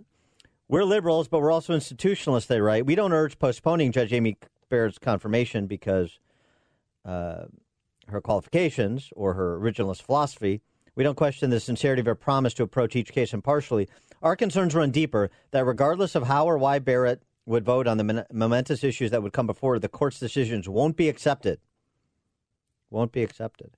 Well, right. Um, they might not be accepted by wide swaths of the populace because people like you are working to undermine the legitimacy of the court, right? We're undermining the legitimacy of the court because we're concerned about the legitimacy of the court. That's an interesting tautology, um, but not particularly persuasive. Oh, by the way, Amy Coney Barrett also was a Supreme Court clerk, wasn't she? For more on all this, we're pleased to be joined by former United States Senator from South Carolina, Jim DeMint. He's also the chairman of the Conservative Partnership Institute and his new book, They're Lying to You. Jim, thanks for joining us again. Appreciate it. Dan, it's great to be back with you. Uh, and I enjoyed hearing about the big guy a little bit from you before I got on this morning. yeah, yeah, he's uh, he is uh, said this is a character battle between him and George W. Bush, um, which uh, okay. Um, yeah, what what uh, where's your assessment of what is your assessment of the state of the race here eight days out? Well, it's it's hard to to understand exactly. I've I've been traveling all over the country. All the energy is with Trump. If I wasn't listening to any of the polls, I, I would say Trump is going to win by a landslide just by what I see uh, around the country. And I've been up and down the East Coast and out to Texas, and and so admittedly not so much in New York and California. Uh, but you know, my sense is is that he will win. This will be a record turnout election, and uh, I think um, the energy's on Trump's side. Biden is really a non-factor here. It's just those who like Trump and those who hate him are, are out. Uh, they're they're fighting it out. And the the thing that concerns me is so much of the media has been almost 100% negative against Trump for the last three and a half years. So I'll be real proud of Americans if they can see through all of that. Well, what concerns me is what you just said, which is that it's it's totally a referendum on Trump rather than at least partially an assessment of, you know, am I really comfortable turning the keys of the country over to uh, Biden and Harris? And and it seems to me, I, I'm hopeful at least that there's a number of reluctant Trump voters out there, and some uh, have written op-eds in the, the the last few days that just say I don't like Trump. I don't like his personality. I don't even like some of his policies, but I just can't. I'm just not that far gone. I just can't go with uh, you know Biden and Harrison waiting. Yeah, I, I think a lot of people will come to that conclusion, Dan. So I'm, cautiously optimistic at this point. Um, I, I really think it would be a, a tragedy. I know I'm biased in the sense of the policies I care about, but I've served with Joe Biden and the the facts about what he was doing with foreign policy and his family, it's it's hard to uh, dismiss those. I mean, uh, I question everything I'm getting now from any source, but all the all the points come in, they converge in effect, um, saying the same thing about Hunter Biden and Joe Biden and his family. Uh, I hope Americans, some of them, will hear that, and and I'm afraid if you're listening to most of the other media, uh, they're completely um, t- trying to obscure what really went on. Uh, w- with respect to the Senate, since you know something about that, uh, give us your handle on on if uh, if you're confident uh, Republicans will retain control, and and specifically uh, even go to your your home state. Does Amy Coney Barrett's confirmation today also help Lindsey Graham get across the finish line this time? I think it will help in South Carolina. He's he's played a leadership role, and um, I, I, while the polls look tight here, again, I think if if the president has a, a good day, and uh, I guess we can't say a day anymore with all the advanced um, elections. Uh, but I think I think Lindsey Graham will be fine, and I, I still believe that uh, the Republicans will keep the Senate. And uh, as you're you're thinking about um, Trump's closing argument. Uh, he has he was given a couple of gifts, I think, and he, he seems to think as well, based on the rallies this weekend by Joe Biden on Thursday night. One is just Joe Biden's essential interest in open-ended lockdowns as far as the eye can see. And two is the elimination uh, or transition away from the oil and gas industries. Boy, that neither one of those things, I think, uh, plays too well in, in a wide swath of swing states. I think those were, were two big points. The other, I think, um, outcome of the election was we saw a calm and controlled Trump, and that's the one thing that I think he needs uh, to show the undecided uh, Trump voter, the people who are hesitant. Uh, the first debate, he just he didn't look like he was in control at all. He felt like he had to debate the moderator as well as Joe Biden.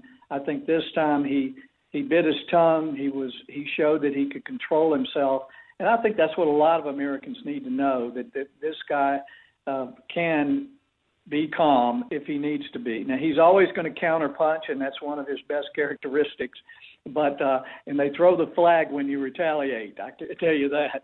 Um, but uh, he, he's been the most maligned and lied about political figure in my lifetime, and I can see why he's always always swinging back. But I think he showed a good side of himself in that last debate.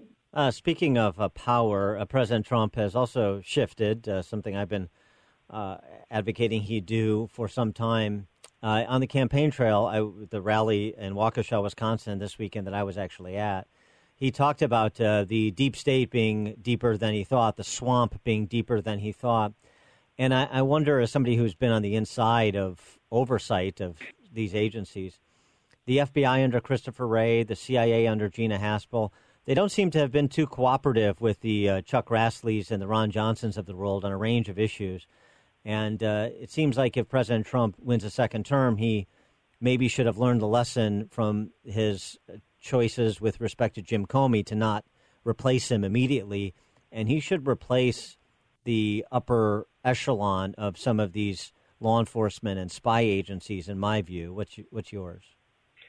Well, uh, I agree with you, and I think uh, President Trump agrees as well. When he first came in, he acted more like a CEO who keeps the people around him. In politics, uh, you you can't do that, particularly at the presidential level, level, because a lot of the folks were brought in to uh, push a whole different point of view. So I think you'll see the president replacing a lot of holdovers from the Obama years, a lot of political appointees that he did not uh, dismissed when he first came. And I think you'll see a lot more people around him that support his agenda. So a second term of Trump, I think it could be very successful. We've got a lot of, lot to do on the fiscal front. We've spent a lot of money and created a lot more debt, and that's something we've got to get a handle on. Uh, but uh, I'm optimistic. Um, if the president gets reelected, which I think he will be, uh, you're going to see a great team around him this time. He is former United States Senator Jim DeMint, chairman of the Conservative Partnership Institute, and author of the new book, They're Lying to You. Senator DeMint, thanks for joining us. Appreciate it. Thank you.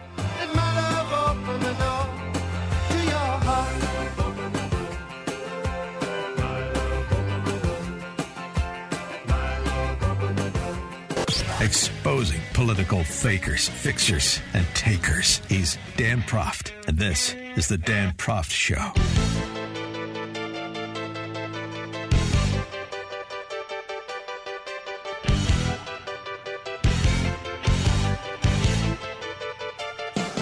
Welcome back to the show. Uh, earlier in the program, we talked to uh, pollster who does the IBD TIPP polls, one of only two pollsters who was correct in predicting Trump's victory in 2016.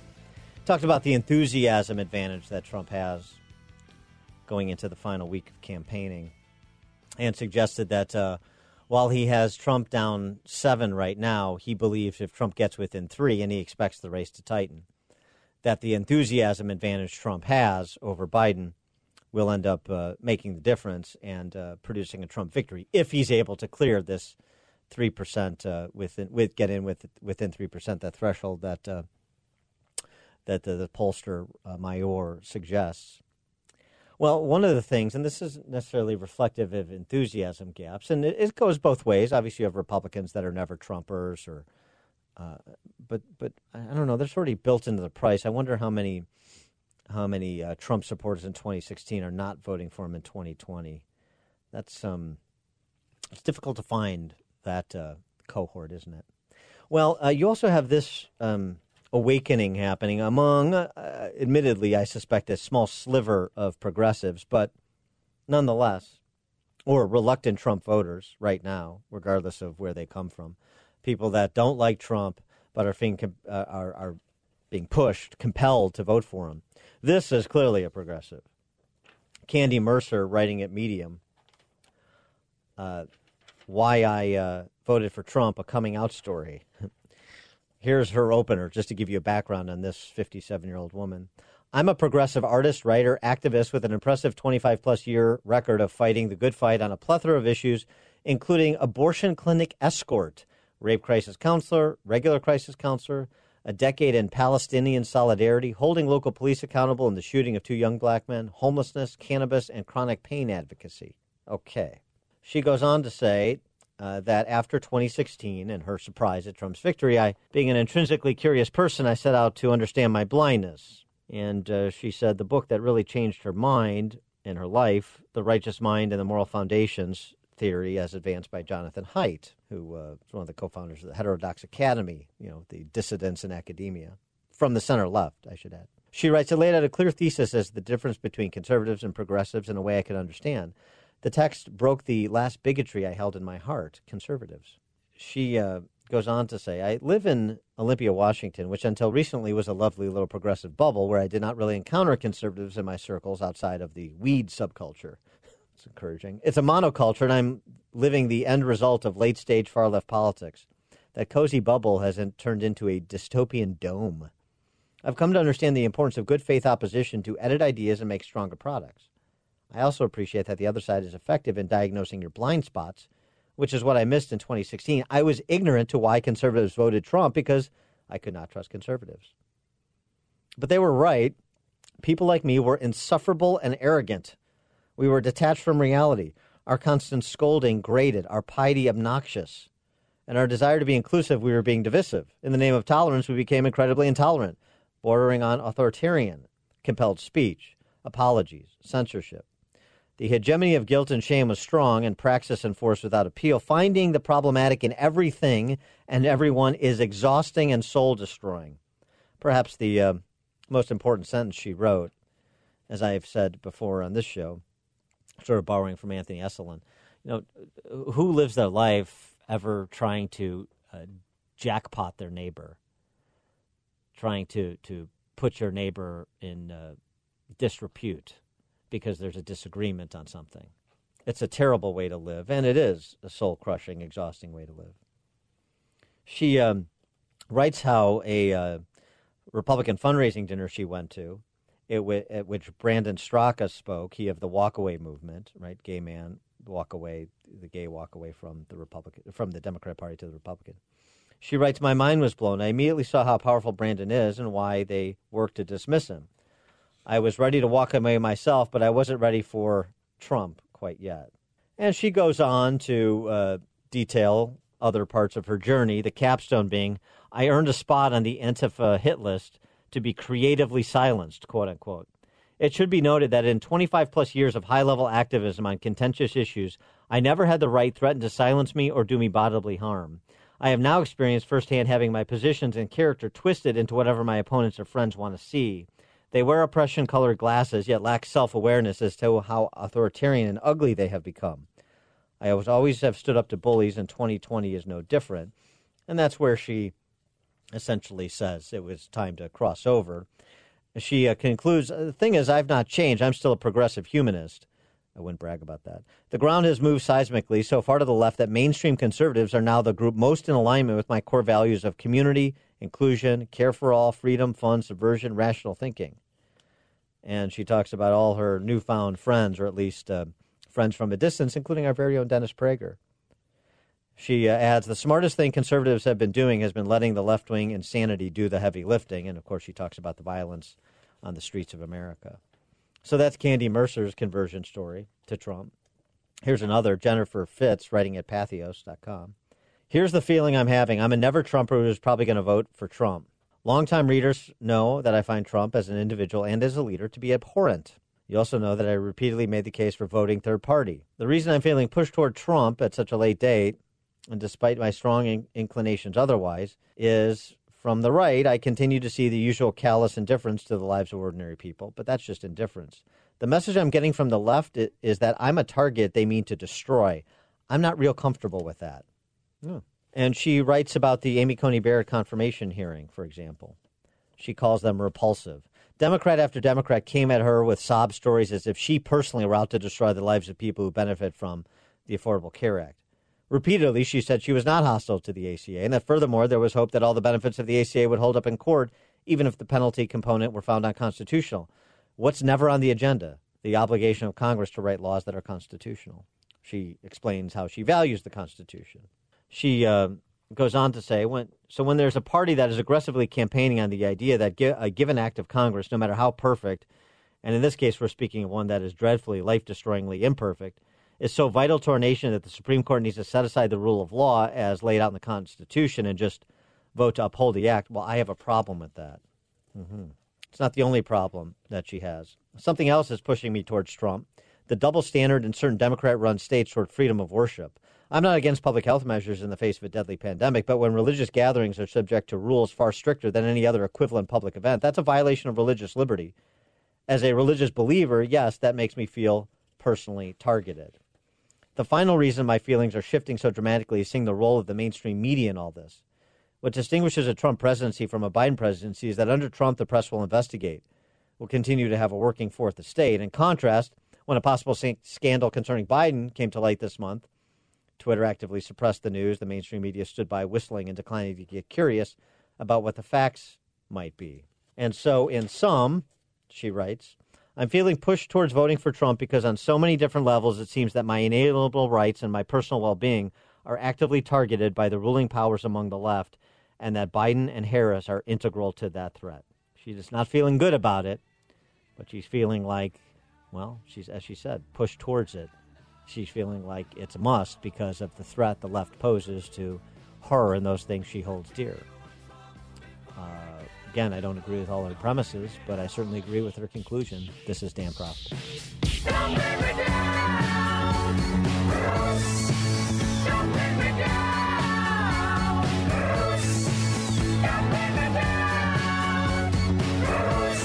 Listen to podcast of the show at danproftshow.com.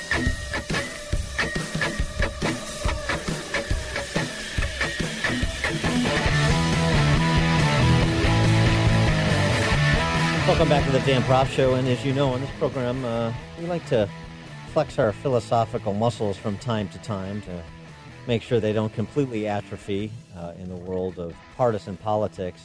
Our next guest and his piece certainly will have us doing that. I, I don't think uh, I've uh, had uh, so many philosophers concentrated into uh, a think piece that I read in my college days, since my college days, actually. The argument is about hypermodern, hypermodernism. The Hypermodern Highway to Hell is the piece. The author is Brent Cooper. He's a political sociologist and the executive director of the Abstract organization.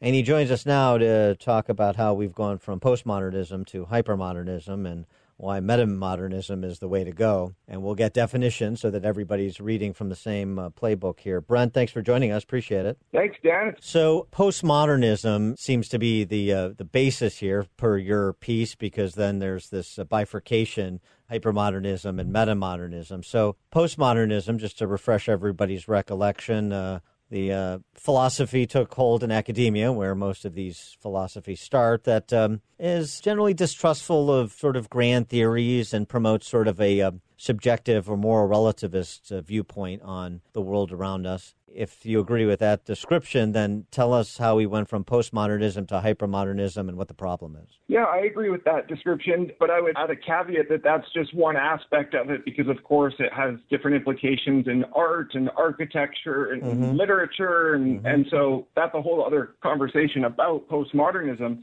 In broad strokes, though, the idea, the discourse, the period of postmodernism started to, to wane and fade out in the 90s. That was, of course, a period between the Cold War and the War on Terror. And lots was going on. It's interesting to revisit that period, especially because today there's lots of discussion about postmodernism again and its various forms and incarnations. But the literature for these ideas of hypermodernism and metamodernism also uh, date back to around 1990. And, you have some scholars, one in particular, Albert Borgmann, writing about a bifurcation into these two uh, two themes that sort of um, are the operating logic of culture.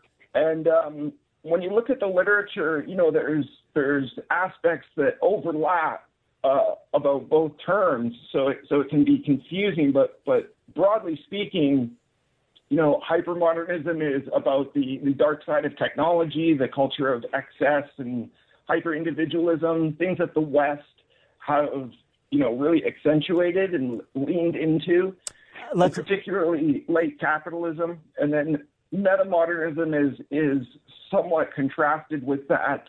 Um, some of the discourse picking up on again artistic and cultural trends.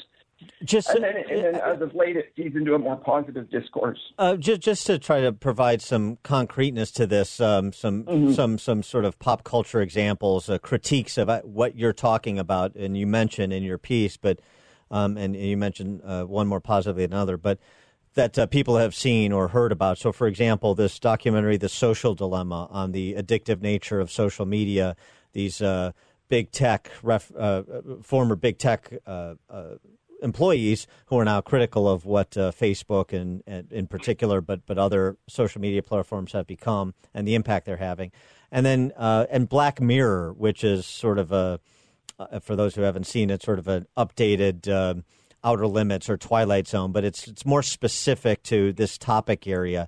Just just uh, uh, give us your impression of those two art forms that seem to speak to some of what you're trying to speak to. Well, let me try to start a little bit further back again with, you know, films like Blade Runner and, and The Terminator. Yeah. They're very techno dystopian coming out of the 80s. And then, yeah, Black Mirror is a great example because it's very contemporary. It has these different vignettes of the different ways technology and social media in particular kind of rule our lives. And the uh, yeah, the documentary, the the social dilemma, expresses how you know the whistleblower culture is sort of becoming mainstream, if you will, and in particular, technology has snuck up on us. You know these tools that we're supposed to connect us, and I think in a large part they have. They you know things like Facebook and Twitter can be operationalized in positive ways, but but the net effect is that it undermines our collective decision making, our democratic values. It, it polarizes basically, and uh, the idea of cyber polarization has been written a lot about too. So for myself, and I think for readers like you came across the article, these high level distinctions help organize a lot of these thoughts and trends. Yeah, uh, But, Brett, uh, let, let's let's hold it right there, and I could I, when we come back, I want to get into more of those distinctions and also an explanation of uh, uh, your uh, solution for a technology environment that you describe as invasive, oppressive, and dehumanizing. More with Brent, Brent Cooper, political sociologist, executive director of the Abstract organization. Brent, uh, hold on, we'll be right back.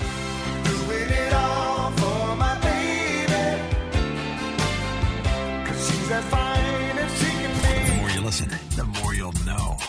This, this, this is the Dan Proft Show.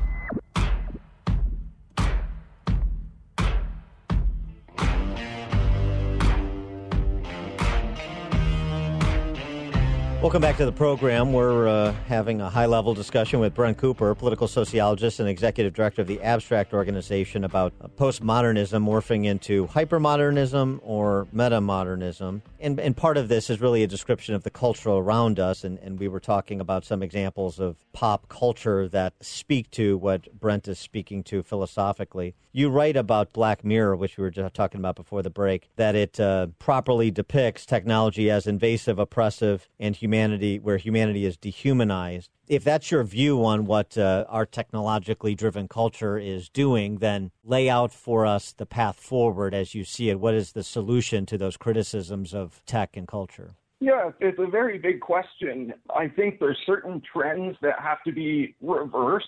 And that doesn't mean I'm anti technology, but our discourse and political discourse in particular, and I like the way you introduce these topics about, um, you know, having philosophical workouts like this is necessary. So the discourse of hypermodernism there's different branches, but but my version in particular is quite normative, and it does have a, a, commentary on technology. And we so we want technology and architecture and public spaces to reflect positive aspects of of humanity. It's only limited by our imagination, you know. So we can imagine shows like Black Mirror, which reflect something very real about what's going on in society. And we basically need to highlight the opposite trends, communitarian sort of efforts and demilitarization of you know discourse and military itself and public spaces to make it more hospitable for flourishing. What, what explain what that means? A demilitarization of, of language in public spaces. What what does that mean exactly, and how does that come to pass? Yeah, I think so. Part of the hypermodern thesis is that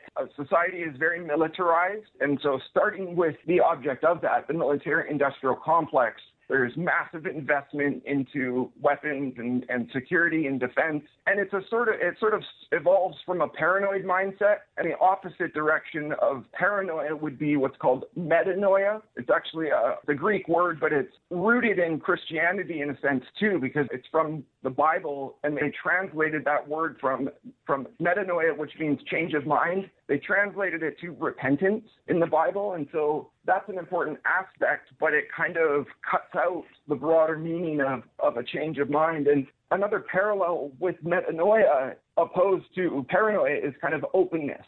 So an open hand versus a closed hand. So that's a value that needs to be embraced. And to return to the militarism point, we see from the military industrial complex other sectors like pharmaceuticals and big agro, sports and entertainment even kind of be co-opted by this militarist mindset.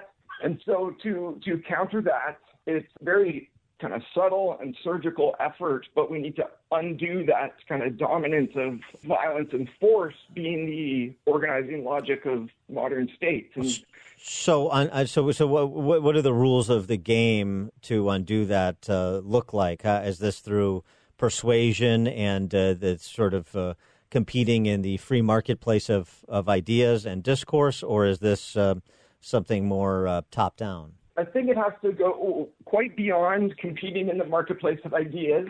It's certainly at the level of a micro example. You know, this conversation between us, I think, helps mediate that a little bit and go towards this end. But, but basically, my view is that we need it'll be top down and bottom up. But I think there needs to be real investment both from money but also people's time, what they put their time into, into things like conflict resolution and de-escalation and depolarization. But but but, but So- what is, what is the what does the top down look like? I mean, when you say top down, Mhm. get you know put get, put some meat on that bone. Yeah, I write. I wrote an article about anti-intellectualism, and uh, the preface sort of talks about think tanks, universities, which they're connected to. Sometimes they're a kind of top-down way of thinking, but they've largely been co-opted. And it's not that think tanks are useless, but they need to audit themselves and cha- channel some of that funding into real paradigmatic social change. So they're not just coming up with theses that make sense within a particular political discourse or, or um, paradigm. So would that would that distribution or redistribution be something that was legislated or encouraged? It would have to be in part legislated in terms of you know protecting the public sector more and encouraging in, investment into the public sector. But the bottom up is just as important in how ordinary people mobilize towards uh, you know having a better relationship with technology and social media themselves. So it's important to you know watch a documentary like The Social Dilemma and sort of curate your social media better to get more diverse information. But we also have to go way beyond that and understanding the discourses of hypermodernism and metamodernism, you know, include a lot of other discourses like a critique of capitalism and looking at the long-term historical trends. And so that's why I think this moment is so pivotal. It's kind of 30 years after the term hypermodernism was really introduced. Well, let, we- yeah, let me let me ask Mm-hmm. you a question, just in terms of practice. Like again, a, a concrete example that, that can help Mhm. illustrate this. So, Facebook uh, announced that uh, they're uh, putting protocols into place to essentially stop the spl- the uh, the spread of information. Uh, as as they so deem, uh, with respect to the election outcome, if the election outcome is, is in doubt, you know they're going to try and tamp down hysteria or antagonism or Mhm. conflict online through their platform, depending on how the election goes. Is that something that you see as a, a useful move, a good move by Facebook, or is that something that uh, speaks to your critiques of technology? Yeah, it's uh, it's a double-edged sword, you know. So in 2016, uh, what Facebook did or didn't do definitely helped muddy the waters and sort of tilt uh, the po- political climate in favor of the right. And so I think they're trying to undo that. I mean, they're trying to be neutral, but neutrality is sort of um, so, sort of sort of um, uh, not entirely um, achievable. So, um, I mean, de- democracy is, is messy. It goes beyond voting, but you know, generally we want these these companies to facilitate uh, a dialogue because they're they're social media companies. So you want you know you want to highlight the free flow of information and uh, true information and sort of tamp down uh, reckless conspiracy theorizing. And Mm-hmm. I'd say at this moment, that's the best we can do to kind of head in a, in a direction away from post truth. Brent Cooper, political sociologist and executive director of the Abstract Organization. Brent, uh, thanks for joining us. Hope to talk to you again soon. Appreciate it. Thanks for having me, Dan. Take care.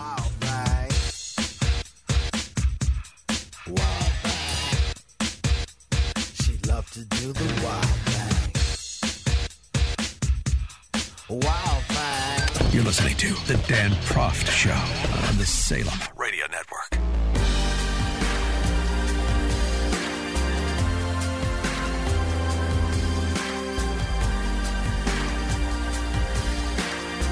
Welcome back to the show. And as we uh, close out uh, this Monday edition, just a thought on a couple of numbers and uh, what they tell us. 56%, we've mentioned on the show before, and uh, it's the percentage of people, according to Gallup polling, that say they are better off than they were four years ago. Normally, a strong indicator that uh, the president would be reelected, and yet President Trump is arguably, I think fairly, he is in a, a struggle, very close race. 56%. That is a much higher percentage than President Obama when he was elected in 2012, than George W. Bush when he was elected in t- 2004. And yet to Trump's struggles. Why? Something else, give you a local example from my home state that I know well.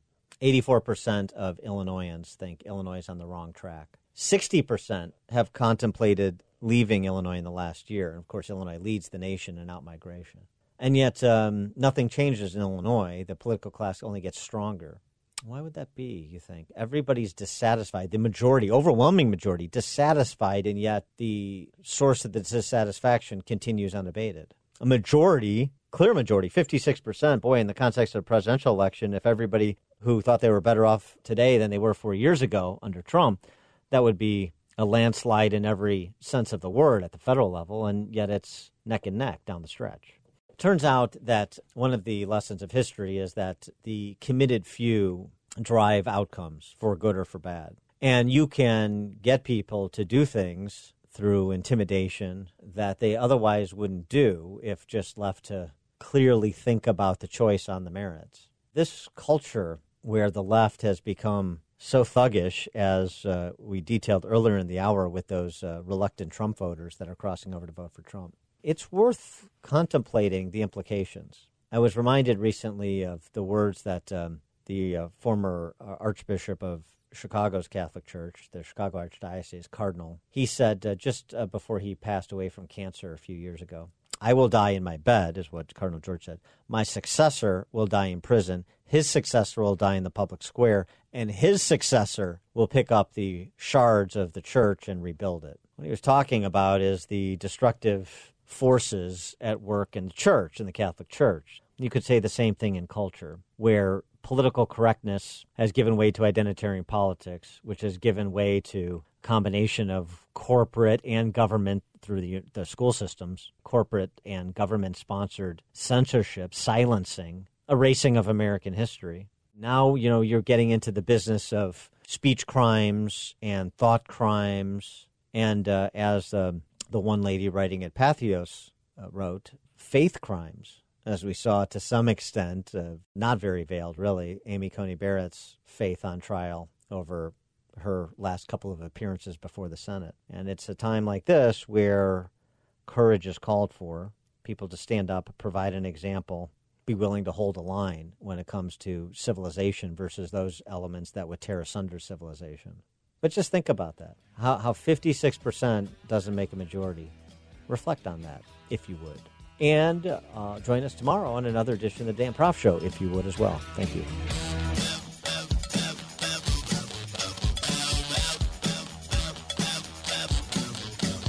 This is the Dan Proft Show.